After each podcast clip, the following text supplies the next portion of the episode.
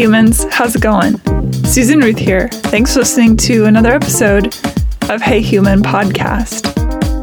This is episode 239, and a little while ago I had a conversation with Dr. Stephen Granade. He's a physicist, a research scientist in lasers and robotics, and writer of both interactive and regular fiction.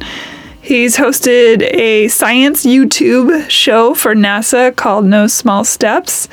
And he has his own shows on YouTube as well Ever Wonder Why and Let's Play Interactive. He specializes in sensors for robotic vehicles. Very cool. Dr. Granade has worked on sensors that can read your fingerprints from 10 feet away, systems that uh, allow for unpiloted helicopters which is super cool, Army unmanned aerial vehicles, and a video based sensor that helped guide the space shuttle to the Hubble Space Telescope. Well, that's a lot, I think. Really fun conversation, really nice guy. Uh, very much enjoyed uh, speaking with him. And another shout out to Trevor Valley, who connected me to Stephen. You know, I love me some science. Uh, other usual stuff, social media, Hey Human Podcast is on Facebook and Instagram. You can find my personal social media at Susan Ruthism on Facebook, Instagram, and Twitter. Feel free to email me, Susan at heyhumanpodcast.com. Rate and review Hey Human on iTunes or wherever you get your podcasts. Check out merch, Hey Human Podcast merch on the heyhumanpodcast.com website. You'll also find a links page, and I try to put interesting things up there books, articles, stuff we talk about, uh, yeah, so that you can find it all in one place easily. Definitely check that stuff out. If you're into music, check out my albums on iTunes under Susan Ruth. I'm also on Spotify. If you want to know more about me, go to susanruth.com and you can always sign up for the mailing list there. Thanks so much for listening, everybody. Take care, be kind, and uh, here we go. Dr. Stephen Granade, welcome to Hey Human. Thank you. I'm really pleased to be here. Firstly, what a cool name. it's um, I didn't pick it myself. It was given to me. Um, but yes, it, it's very clearly French. Um, and in case you were clearly wondering what side of the French Revolution my family was on, as the firstborn of my generation, I was supposed to have been a Napoleon. Okay. uh, I, I, think my parents decided rightfully that Napoleon Granade was too much of a, a, name for me to carry around. I mean, talk about some heavy loads to, you know. Yeah, very much. Although it's a great name for an actor or a, uh, you're an author, so it's also a great name for an author, but Stephen works too. I do. All right, so let's get to the descriptor. You are um, you have a do- you have a doctorate. It's in physics, but you also mm-hmm. have a theater degree. Yeah, in undergraduate, I was kind of a member of the Major of the Month Club. Uh, but as my chemistry professor said, you're supposed to drop the old ones. So I ended up with one degree in physics and chemistry and another degree in theater. Okay, that's I think a well-rounded human. I liked it a lot. Um, I have a lot of interests. I have a lot of things that I do, a lot of hobbies, a lot of things I like to create. Um, so college let me kind of try all of those things. Absolutely. And you are a research scientist. That's your the thing in quotes, but uh, right. your thing is lasers and robotics. Yes. Yes. So if you had been named Napoleon Granade and you built a robot that could shoot lasers, you would be unstoppable. It does sound like I'm I'm auditioning to be a supervillain. I know, it's so fantastic. Someone should do a graphic novel on you. Yeah, I, I feel like there should be science graphic novels. I think about uh, there was the Matt Fraction Five Fists of Science, which has Nikola Tesla and I think Mark Twain in it. Yeah, I know about that one. Did they did they turn that into a movie? I don't know. I, it feels like they did, but I can't actually remember that now. So I feel like they did uh, also, but I might be making that up in my head out of a desire for it to be true. Right. I do think that's that's bias right there in a nutshell. Right. It's true because I want it to be true. Um, I was thinking about different ways to start this conversation, and I think the first thing that caught my eye about when reading about you was uh, that you you designed a robotic system that reads fingerprints from 10 feet away. Yes. Firstly, what is why? And secondly, how? Um, so it was a camera based way of, of reading fingerprints, and the idea was to create something that was touchless. Um, this was, I guess, about 10 years or so ago.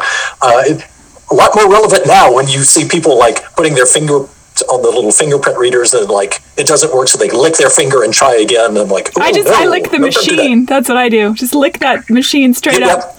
Yeah. so tasty.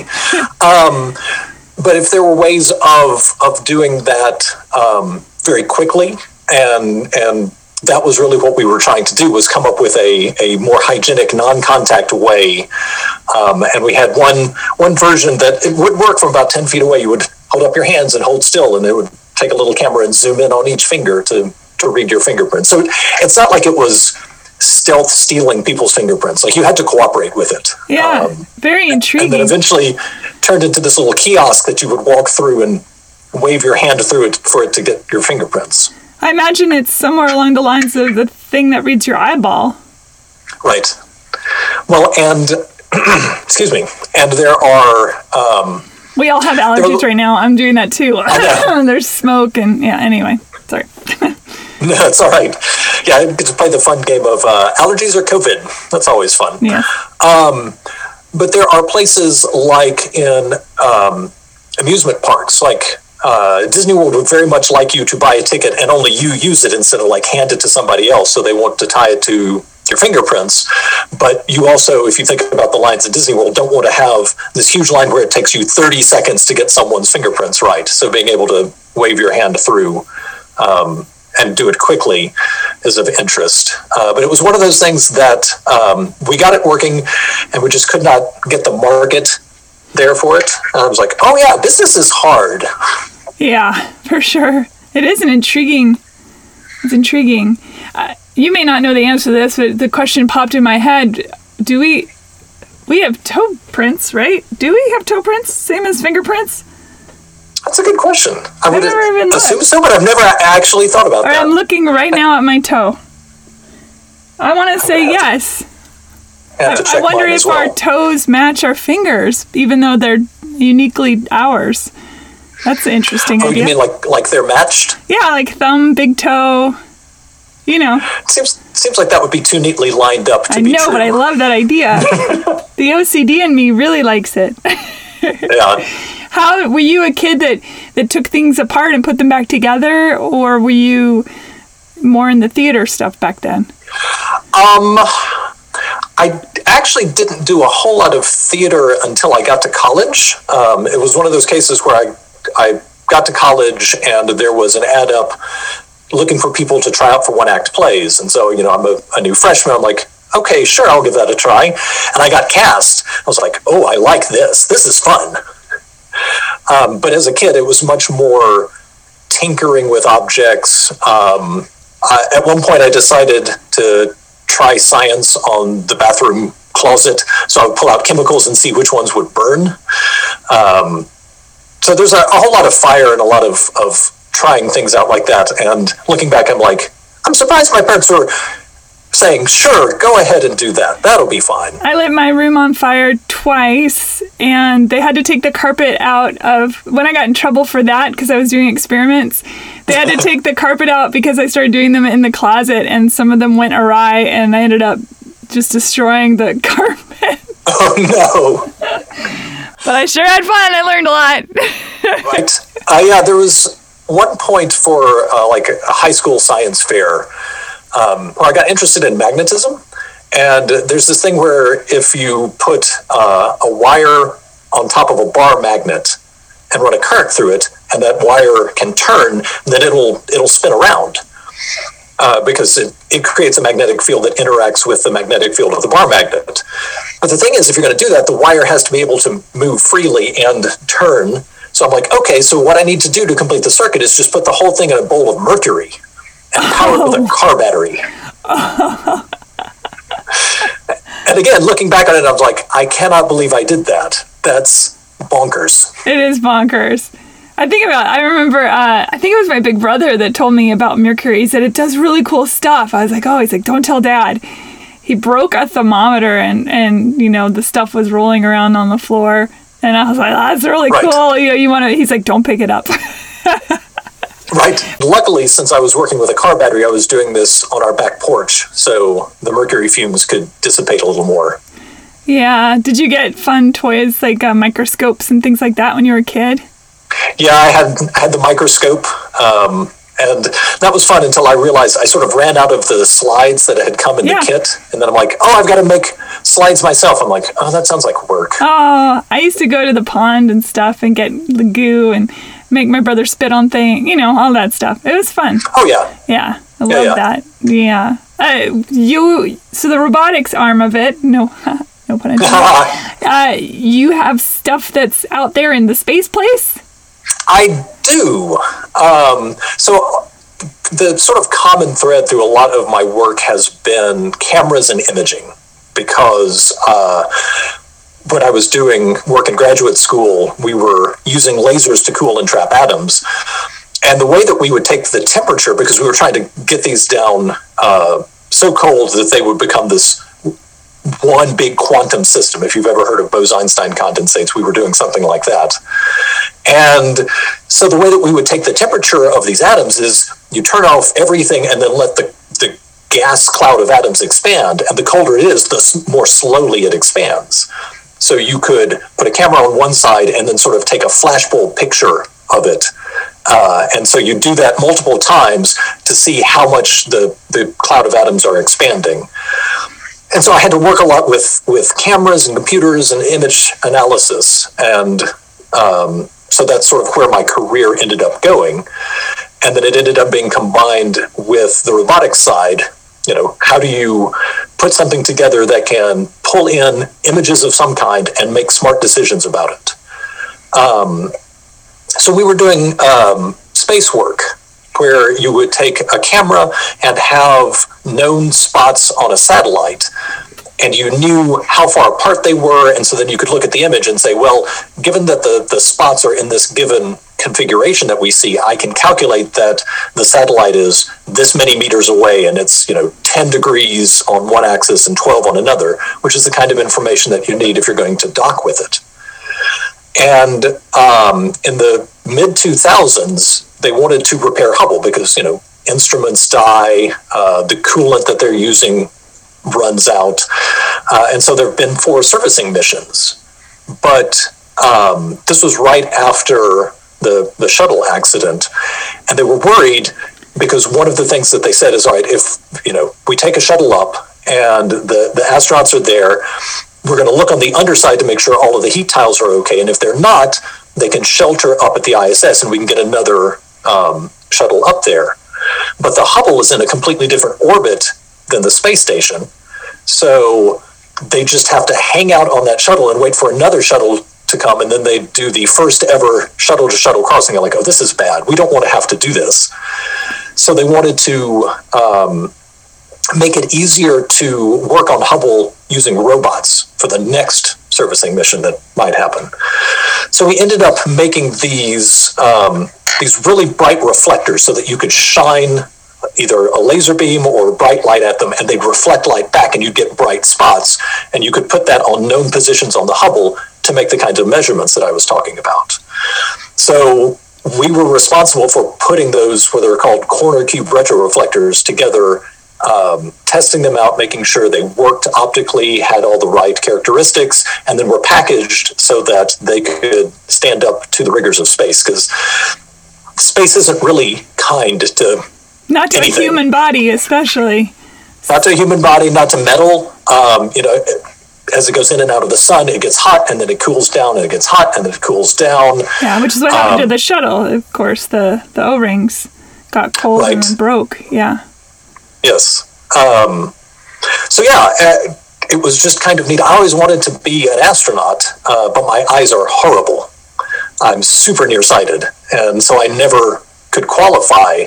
Um, and like I can't even get LASIK to correct it. So I was like, well, I am not going to space. But it was really neat that eventually, all those years later, I got to to put something together and actually hold uh, instruments that then got carried up into space and that are still up there. So that was a, you know, a, a nice second place prize. That's absolutely. It's still amazing. Uh, do you control then? Are the robotics controlled the way we would control a drone, or is it algorithm based, where it just knows what to do when it gets there, or is there a human component on the opposite side? Um, a lot of the stuff that I have worked on has been, um, it, it, was going to be just a, a, pure algorithm that was going to run it. Um, so you'd have, you know, your little control loops getting the data and feeding back and making decisions based on that. Um, that's all the stuff that I end up not working on because it's very complex and I haven't done it. I'm generally on the what do we see and what measurements can we make with a camera. So that's most of what I do. That's awesome. Do you, are your kids into science? Yeah, yeah. They're they're into both science and art, which is uh, a nice mix. Yeah, yeah. Um, I, I, think it helps that um, my partner Misty is uh, an artist. Like she does uh, fine art, has done graphic design, and so they see her working on her art, and they see me doing science and doing some writing, and so that lets them see, oh, there are a bunch of different things that you can do. Yeah, and you can combine them to create interesting things. I think yes, about absolutely. the idea of uh, space travel, and I wonder if at some point we won't send, uh, I mean, an AI type situation out because because of the problem of sending people through space. But then yeah. when we talk about sending people through space being a problem, of course people say, "Well, that's how we know the moon landing isn't real." And I said, "No, you know, that, that's not how that that works." But right. Yeah, I always uh, and I know they've got answers for this, but again, as someone who works with lasers and cameras and stuff, we left a giant reflector patch on the moon. Like the distance to the moon is one of the most well known, well measured things that we've got. Like we've been measuring the distance from the Earth to the moon since the, the 60s, since they put those reflectors up there. I'm like, you could actually shine your own laser at it and see the light bounce back. Like we put stuff up there. It's up there. Yeah, yeah. The space junk floating around. We, you know, I mean, humans are litter bugs, and obviously, right. space is no different. Unfortunately, I, I went to the map once and looked at all the things floating around out there, and our mutual friend Trevor was just posting about a possible collision of the junk in space. Why aren't we not building something to go up there? You know, pick up on aisle seven, sort of deal. Right. Uh, people have been working on it. Um, a couple of the things that I was working on for NASA and then for DARPA was trying to be able to go to uh, a satellite and repair it or potentially scavenge useful parts off of it because it's really expensive to get things up into space. Um, but I think, uh, unfortunately, it's continued to be cheap enough just to build a new satellite and launch it than to go through all of the trouble of um, cleaning up after yourself. Uh, these days, you're supposed to have a plan for what you're going to do for the satellite's end of life. That you're going to like move it out of the way, or or have have a plan for what to do um, at the end so that it's it's not just junk cluttering up especially some of the more useful areas of space like geostationary orbit where you're parked directly over one place on earth. You know that's a specific orbit out there and if you leave stuff in there then it's all junked up. Right. I guess in one way it's a defense mechanism for anyone trying to get here but it also makes it real hard to get off the planet if it's full up of stuff because even the tiniest little piece of junk in a propel being when you're being propelled at that rate and put a nice hole in your hull or whatever. Yeah, the the thing that uh, always blows my mind a little bit is that when you're in space in orbit around Earth, you're still at something like 90% of the gravity that you would be if you were standing on Earth. You're just moving sideways very, very fast. So it's like the old uh, Douglas Adams line of like you're throwing yourself at the ground and missing. Like that's essentially what orbiting is. So everything up there is moving very, very fast. And you know, people have been worried about this since the the 70s at least. There was, um, I think, a NASA scientist named Kessler who's went through the calculations and was like, you could have a collision that made a bunch of junk, that made more junk and more collisions and more junk, and eventually you just have all these little bits of parts whizzing around and making it uh, all but impossible to be in space. It's like walking over a Lego pile. oh, yeah, yes. you know, I met, I had a woman on the show that is a firewalker, and I asked her, I said, Have you ever had a Lego walk? Because I think that would be harder than fire. that sounds uh, very painful. It really does. Stepped on many Legos. Oh, me too. It's the worst. Um, your work in your when you were getting your doctorate is was in superfluidity. Is that correct, or is that was the uh, end game? That was the end game. Okay. Um, so explain if, what that is to people because I think that absolutely. many do not know. Absolutely. so it turns out that for some materials, um, if you get them cold enough, then all sorts of interesting quantum mechanical effects that normally happen on very small scales with small particles instead become uh, part of the larger system. So if you cool, for example, liquid helium down, if you get it cold enough, then it becomes a superfluid. What's actually happening is that it's all in, in essence, the same quantum state, and so it, it doesn't have friction, for example if you've heard of superconductivity, that's a case where it's it's sort of the passing electrons around a version of not having any friction. You don't have any resistance, so the electrons flow freely, and you don't lose your electricity to uh, resistive effects like them heating. The Bose-Einstein condensate that I mentioned before, um, particles come in, in sort of two flavors. You've got bosons and you've got fermions, uh, and we've got this physical quantity we call spin, which is just I mean, you might as well call it FUPL. Like it's just a name that we have given to this this physical quantity, and just like our our money in the U.S. is quantized in terms of a penny. Like if you're going to get cash, you don't get like a half penny. You don't bite off a piece of it. It doesn't go any smaller than a penny. Um, this spin is quantized to have a unit of one half. So you can have one half, one, one and a half, two, two and a half, but you can't have like 2.7. So if you've got uh, a half or one and a half or two and a half spin or something like that, then it's a fermion. If you have one, two, three, four spin, then it's a boson. And that basically tells you how much they like each other. Like bosons, you can dump them all into the same quantum mechanical state and they're, they're fine. Whereas fermions, it's more like they're on a staircase. So you could put one in the bottom state, and then the next one one state up from that, and then one one state up from that. But what that means is that if you cool bosons down, they sort of all fall into that bottom level and become, um, in this case, what we call a Bose-Einstein condensate. And so you start to see some of these effects like superfluidity uh, and similar. Meaning and that they're all acting together. They're all acting together.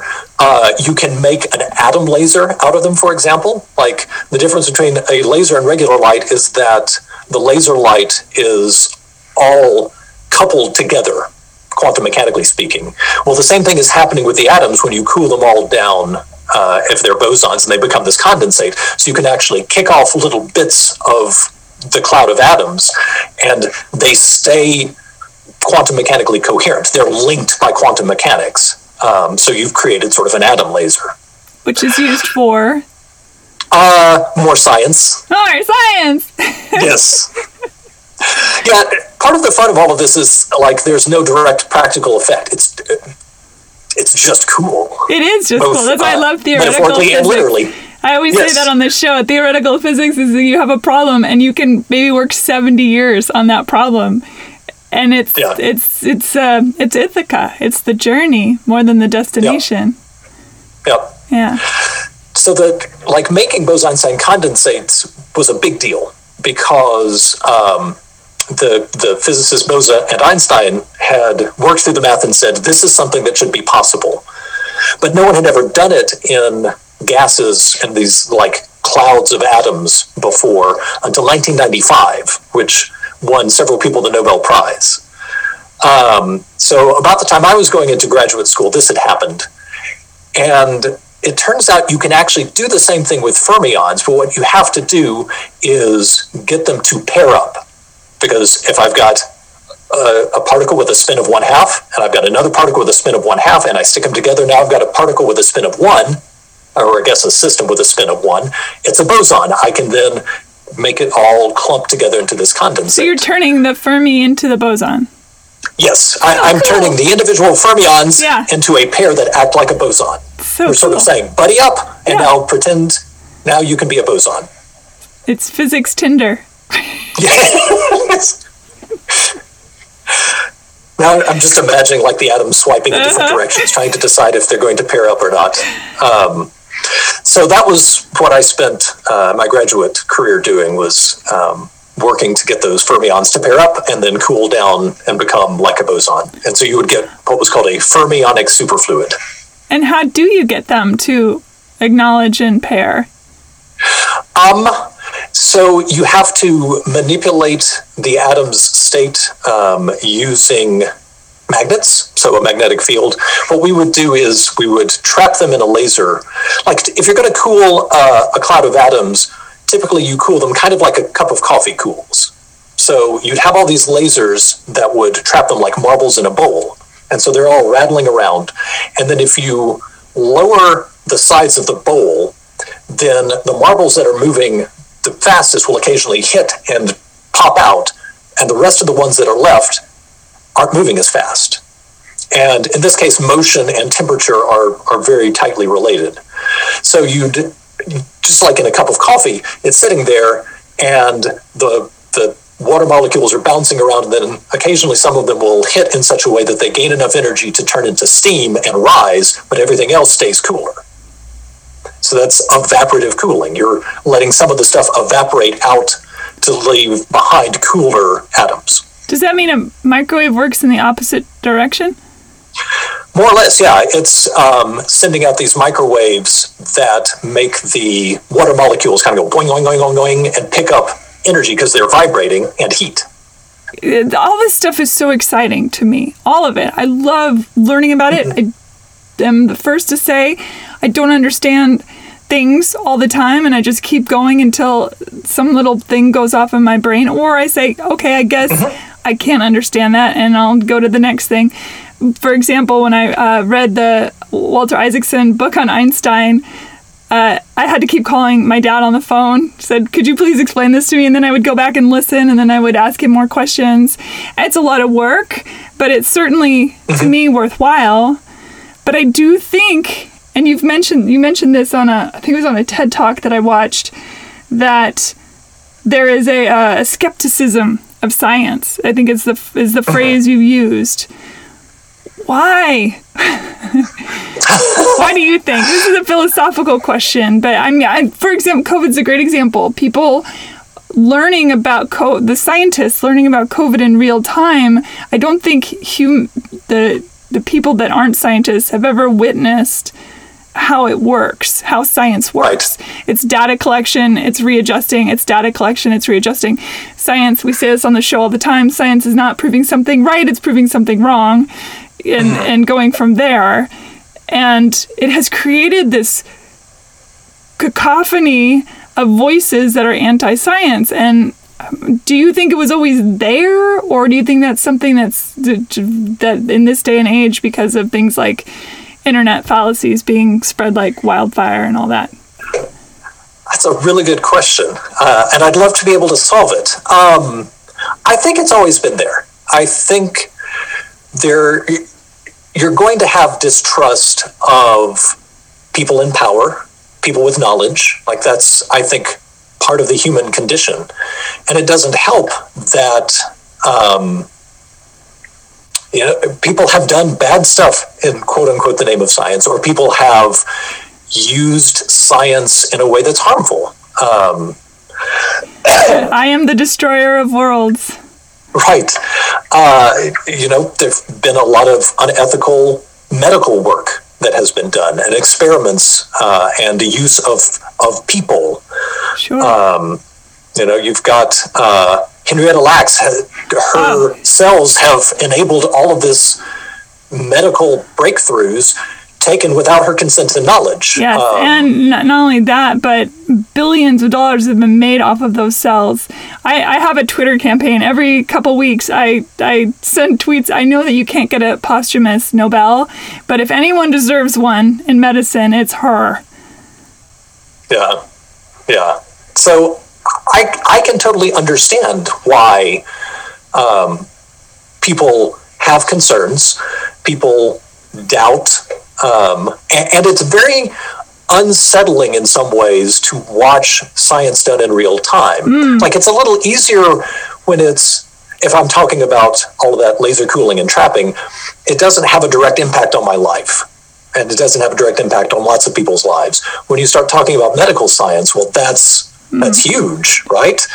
Um, you've got a, a, case where we have this pandemic, we have this disease. There's lots that we haven't known about it, and we've had to learn as we go. Um, the the medical researchers and the doctors and the the frontline medical workers have made decisions based on their best understanding at the time, and then we learn more like, oh wait, actually, that's no good. We need to change how we're approaching it. And you hear enough of that, and you you start to feel like, okay, I think maybe they're lying to me. So I, I think people are understandably trying to find certainty in the middle of all of this uncertainty. And when you keep hearing the story change, it's natural to think, well, they're lying to me, or they don't really know anything. Um, we really want certainty, and that there's just not a lot of certainty to be had right now. You know, we're getting a crash course in statistics and in learning as you go. And um, that sounds really great in the abstract. It's really horrifying when it's your life on the line. Absolutely. So, you know, I, I think about the, um, the, the campaign against vaccines, for example, as a, a, prime case of, of people trying to understand why their kids have autism. Um, and then someone says, I think it's this. And having a reason and having an external villain is narratively very satisfying. The answer of, well, we don't actually know is not that satisfying. the same thing can be true for, we talk about this a lot on the show too, is that a, a natural occurring pandemic, which has done this sort of thing since the dawn of time in various stages and forms, not unheard of. And in fact, it's just par for the course. But right. to make it a villain in a lab somewhere, diabolically releasing it onto humanity is like, oh, at least then it's then I'm not scared to go outside because chaos reigns outside. Right. But even chaos right. is ordered. Yeah. Well, and it's not like we're doing things that are all that new. There was the news story going around a couple of months ago pointing out that in the uh, 1918 flu pandemic, people had no mask parties. Yeah, They're right. like, we're not going to, you know, we're not going to follow this ordinance. No one's going to tell me what to do. Right. Like, uh, yeah. We're, we're, we're doing nothing new. yeah. And we never will, probably, unfortunately. Um, you said one thing in that uh, you said two things in that TED talk that I watched that I want to bring up because they're so cool. You said that fingernails grow at the same rate as plate tectonics. Yes. What? Yes. Your I haven't googled it like, yet, but I think that's a, so cool.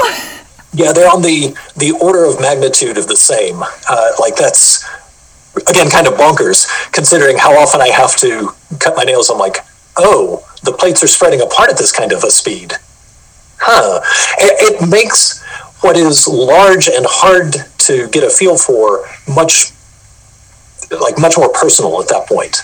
How does anyone come up with that kind of math? They were just, um, you know, some mathematician or geologist was trimming their nails one day and they thought, I wonder. so I, have ended up um, being very interested in science communication and science outreach. Um, You know, one of my hobbies is helping organize the science track at DragonCon, this big science fiction convention in Atlanta every year.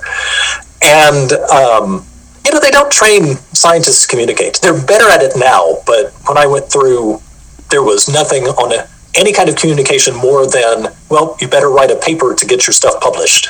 Like that was the level of communication that we learned. So I've gotten to do a lot of, um, I guess, sort of a crash course in figuring out how to talk about and explain different aspects of science. And especially to non scientists, I suppose. Yeah, absolutely. Um, because I, I love science. I love the knowledge that we're accumulating through it. I love what it's able to do, and I want to communicate that to folks and, and, find other people who are like, yeah, that is absolutely cool. And so, one of the things that you end up doing is trying to make a lot of comparisons. Um, so I'm guessing someone was trying to figure out how to talk about plate tectonics and the speed, and so they started going through, well, what moves at this kind of speed? And they're like, well, snails are faster than that, uh, mm-hmm. and eventually discover that fingernails, uh, the typical rate of growth is about equal. Like, I imagine that was a lot harder before these days where I can go to different websites and, like, here's a list of a bunch of things that move at these speeds. Here are a bunch of heights. Here's a bunch of sizes so that you can compare things. Yeah, and uh, I've been traveling, so I didn't get to Google that. But when I heard it, it's like, oh, I can't wait to ask about that. That's so cool. That and the that we're related to jellyfish. I mean, technically we're related to a banana, so a jellyfish isn't that surprising. And jellyfish right. are immortal, which is so cool. I love jellyfish. They are they are some of my favorite creatures. They're super cool. There's yes. um, a, a, really neat uh, set of them at the Tennessee Aquarium um, in Chattanooga. My my youngest child, they they have always loved animals, and so we ended up going to a lot of aquarium visits. So I have aquarium feelings now. I love aquariums. I've been to that aquarium, and it is stellar. Yeah. Yeah, it is excellent. So anyone that is happening, Chattanooga is just a cool city, regardless. Great art scene. There's some breweries. Uh, yeah, it's good. What are you working on right now that you're excited about? Um, so I've I've sort of had this weird set of research things that I've worked on. You know, I've I've worked on optics for space. I've worked on robots for space. I've worked on these fingerprint things. Um, I've worked on stuff to to track drones because people like to fly their quadcopters into airports and like please don't do that. We'd like to be able to see if one is coming. Um, and, and most of them have something to do with imaging or measurements or, or stuff like that. But it's just been a collection of of different projects because I work in um, the commercial world doing a lot of contract research and development for NASA, for DARPA, for the Army, places like that. And, and so I've got like this grab bag of experiences, and I'm like, oh, nothing. I'm never going to get to use all of these. Well, there's uh, NASA is doing a commercial lander. They're going to be putting a, a new lander on the moon, working with um, an external company, and as part of that, it's going to carry this whole suite of scientific instruments. Are they doing with SpaceX or? Um, Dynetics is one of the. I can't remember if SpaceX is one of them. I know Dynetics, uh, which is a company here in Huntsville, is in the running for it.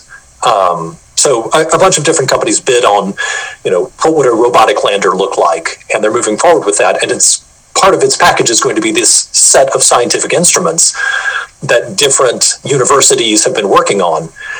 And so I got contacted a while back by a friend of mine uh, who works at the NASA Center here in Huntsville at Marshall Space Flight Center. And she's like, I think you might be able to help us because we need external people to come in and review all of these instruments, look at the design, um, and and determine is this actually going to work when they build it? Are there things that they should be considering? Are there changes that need to happen to the design? What we call a critical design review. And so I'm like, uh, maybe, you know, send over the set of instruments. And so it's like, one of the instruments is measuring the solar wind and how it flows around the Earth. And my undergraduate research was on the solar wind. One of them is a set of these retro reflecting cubes, like the ones I put on Hubble. Um, one of them is an infrared camera of a similar design to some stuff that I've worked on in space. So there's like, oh, all of my grab bag of experience can come to help make sure that these things are going to work. And that's just really cool. It is really cool. By the way, solar wind is such a trip to watch. To watch that in the well, I've seen it obviously in uh, models, and then to see how the Earth deflects it, mind blowing. It's so cool. Well, and that's what's this uh, one of the instruments that will be on the commercial lander is uh, this X-ray telescope to measure the X-rays that get thrown off as the solar wind interacts with our magnetic field, the Earth's magnetic field. Um, measuring it from the moon gives you a really good view of it, and they've got questions about how this mass of charged particles the solar wind interacts with the magnetic field and there's current that flows back and forth um, from like around the earth and the solar wind And there's all of this magnetic coupling that happens. And there are theories and simulations but we've not measured it. So this will be one of the first really precise measurements of how the solar wind couples into the earth's magnetic field.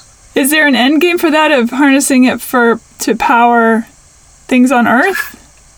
It's har- just really cool. I know it's really cool, but are there is there a way to harness that? It seems like there's so much energy that's just going yeah, by. I don't know. I don't know. That's there's your that's Nobel Prize. Get on right. that. One of the things I think about is the more we understand that kind of an interaction, you know, I'm wondering, can we use that to make space travel safer? As we talk about, oh, we're going to send humans to Mars, one good solar flare could do a number on you. Yeah, absolutely. So, can we learn something about how the solar wind interacts with the Earth's magnetic field to come up with a better way to protect ourselves when we're in space? Would you go to Mars if they made the offer? I know you've got a family, but. Yeah, probably not at this point. I'm like, I've got a family. Uh, I like the work that I do uh, here on Earth. Like, I would still like to go to space, but I would also like to come back.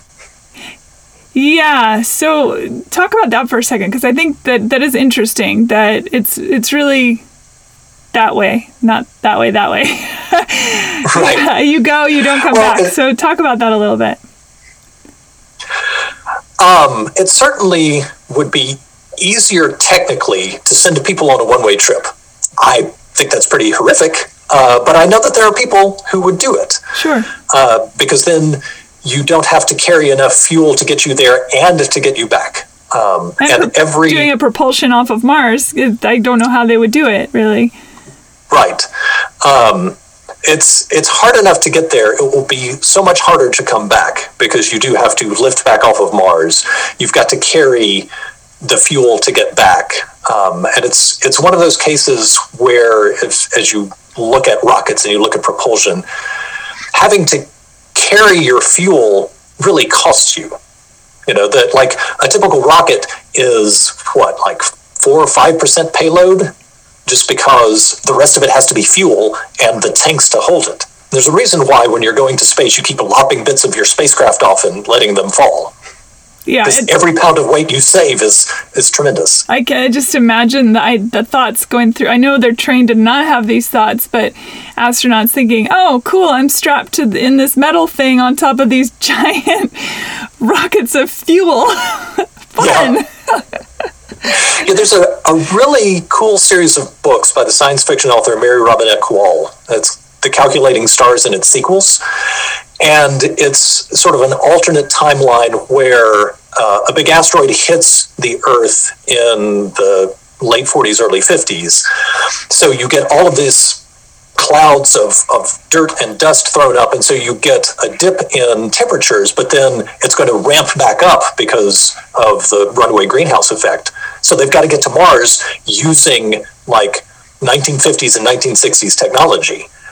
And it is as scientifically plausible as she could make it, and it's wrestling with all of the um, the, the societal pressures of that time and this time. The the sexism the racism all of the isms that are all tied up in trying to get to mars. So it is both really interesting from a scientific perspective and it's just a really great and thoughtful story. So I highly recommend those. Okay, great. And you know, of course, they've already haven't they made a big selection of people to go to Mars? I'm, I'm hoping that they keep those things in mind, like populating a planet, repopulating a planet, if they can figure out how to make it sustainable ahead of time.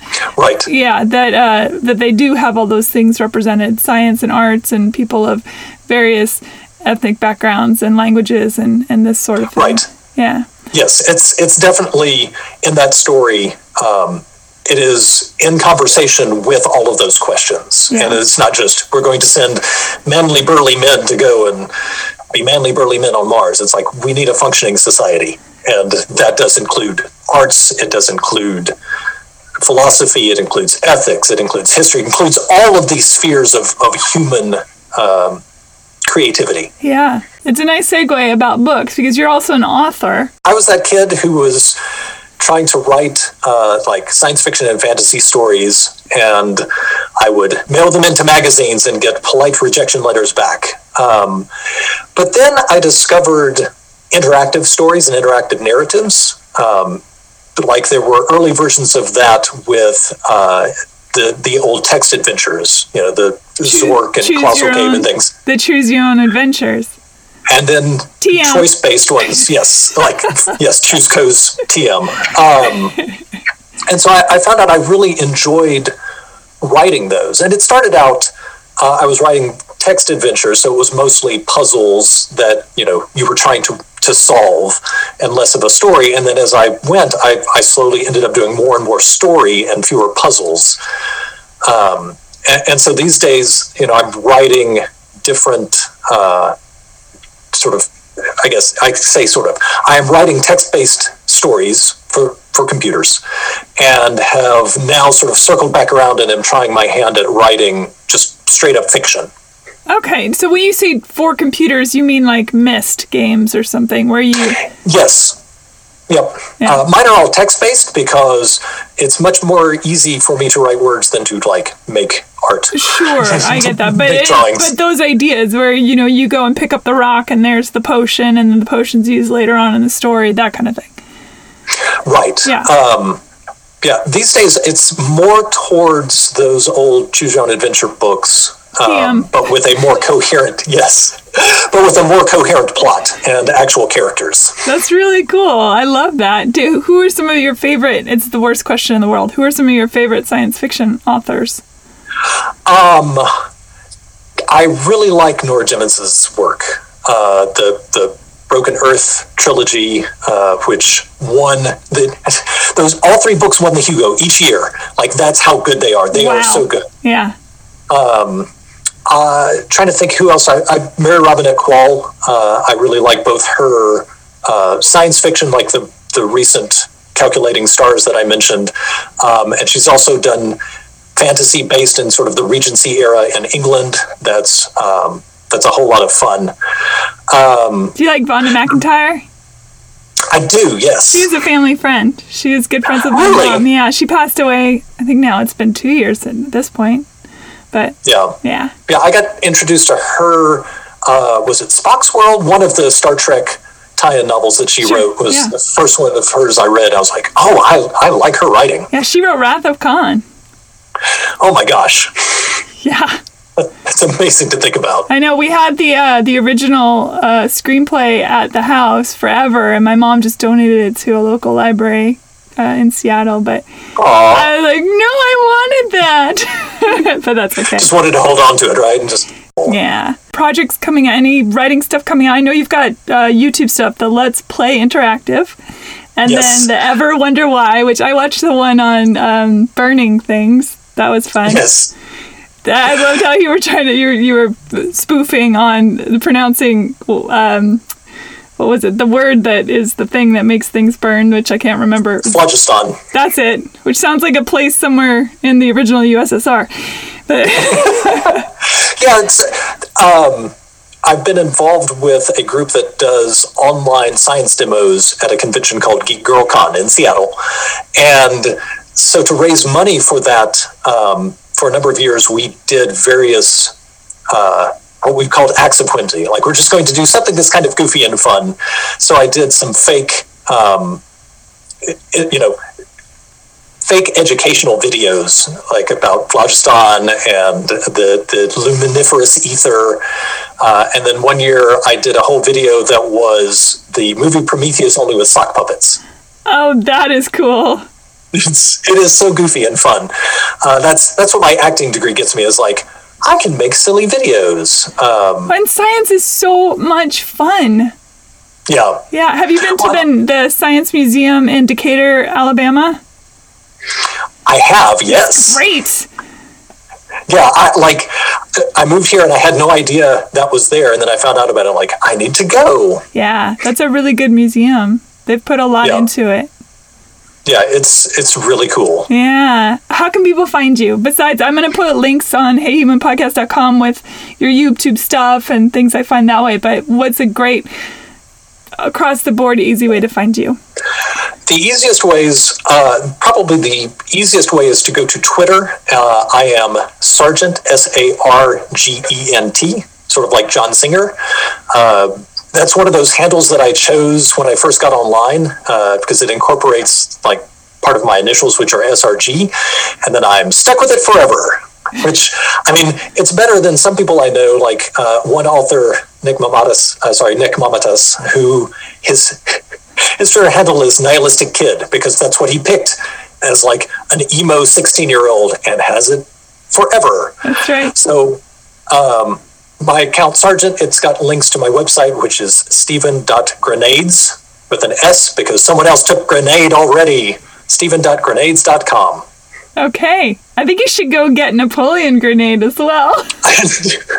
Because that's amazing. I, I've teased my son. I was like, you could have been Napoleon. Oh, man. But yes, there were multiple generations of people who were, in all seriousness, called Nappy Granade. I'm just like, none of that, none of that. No. I don't need that. No, you don't want one of those detonating in your yard. Absolutely not. Thank you, Stephen, so much. This has been really delightful. Thank you. I've had so much fun. I really appreciate you having me on. Bye, everybody. Thanks for listening. Rate and review Hey Human on iTunes or wherever you get your podcasts. Thanks. Bye.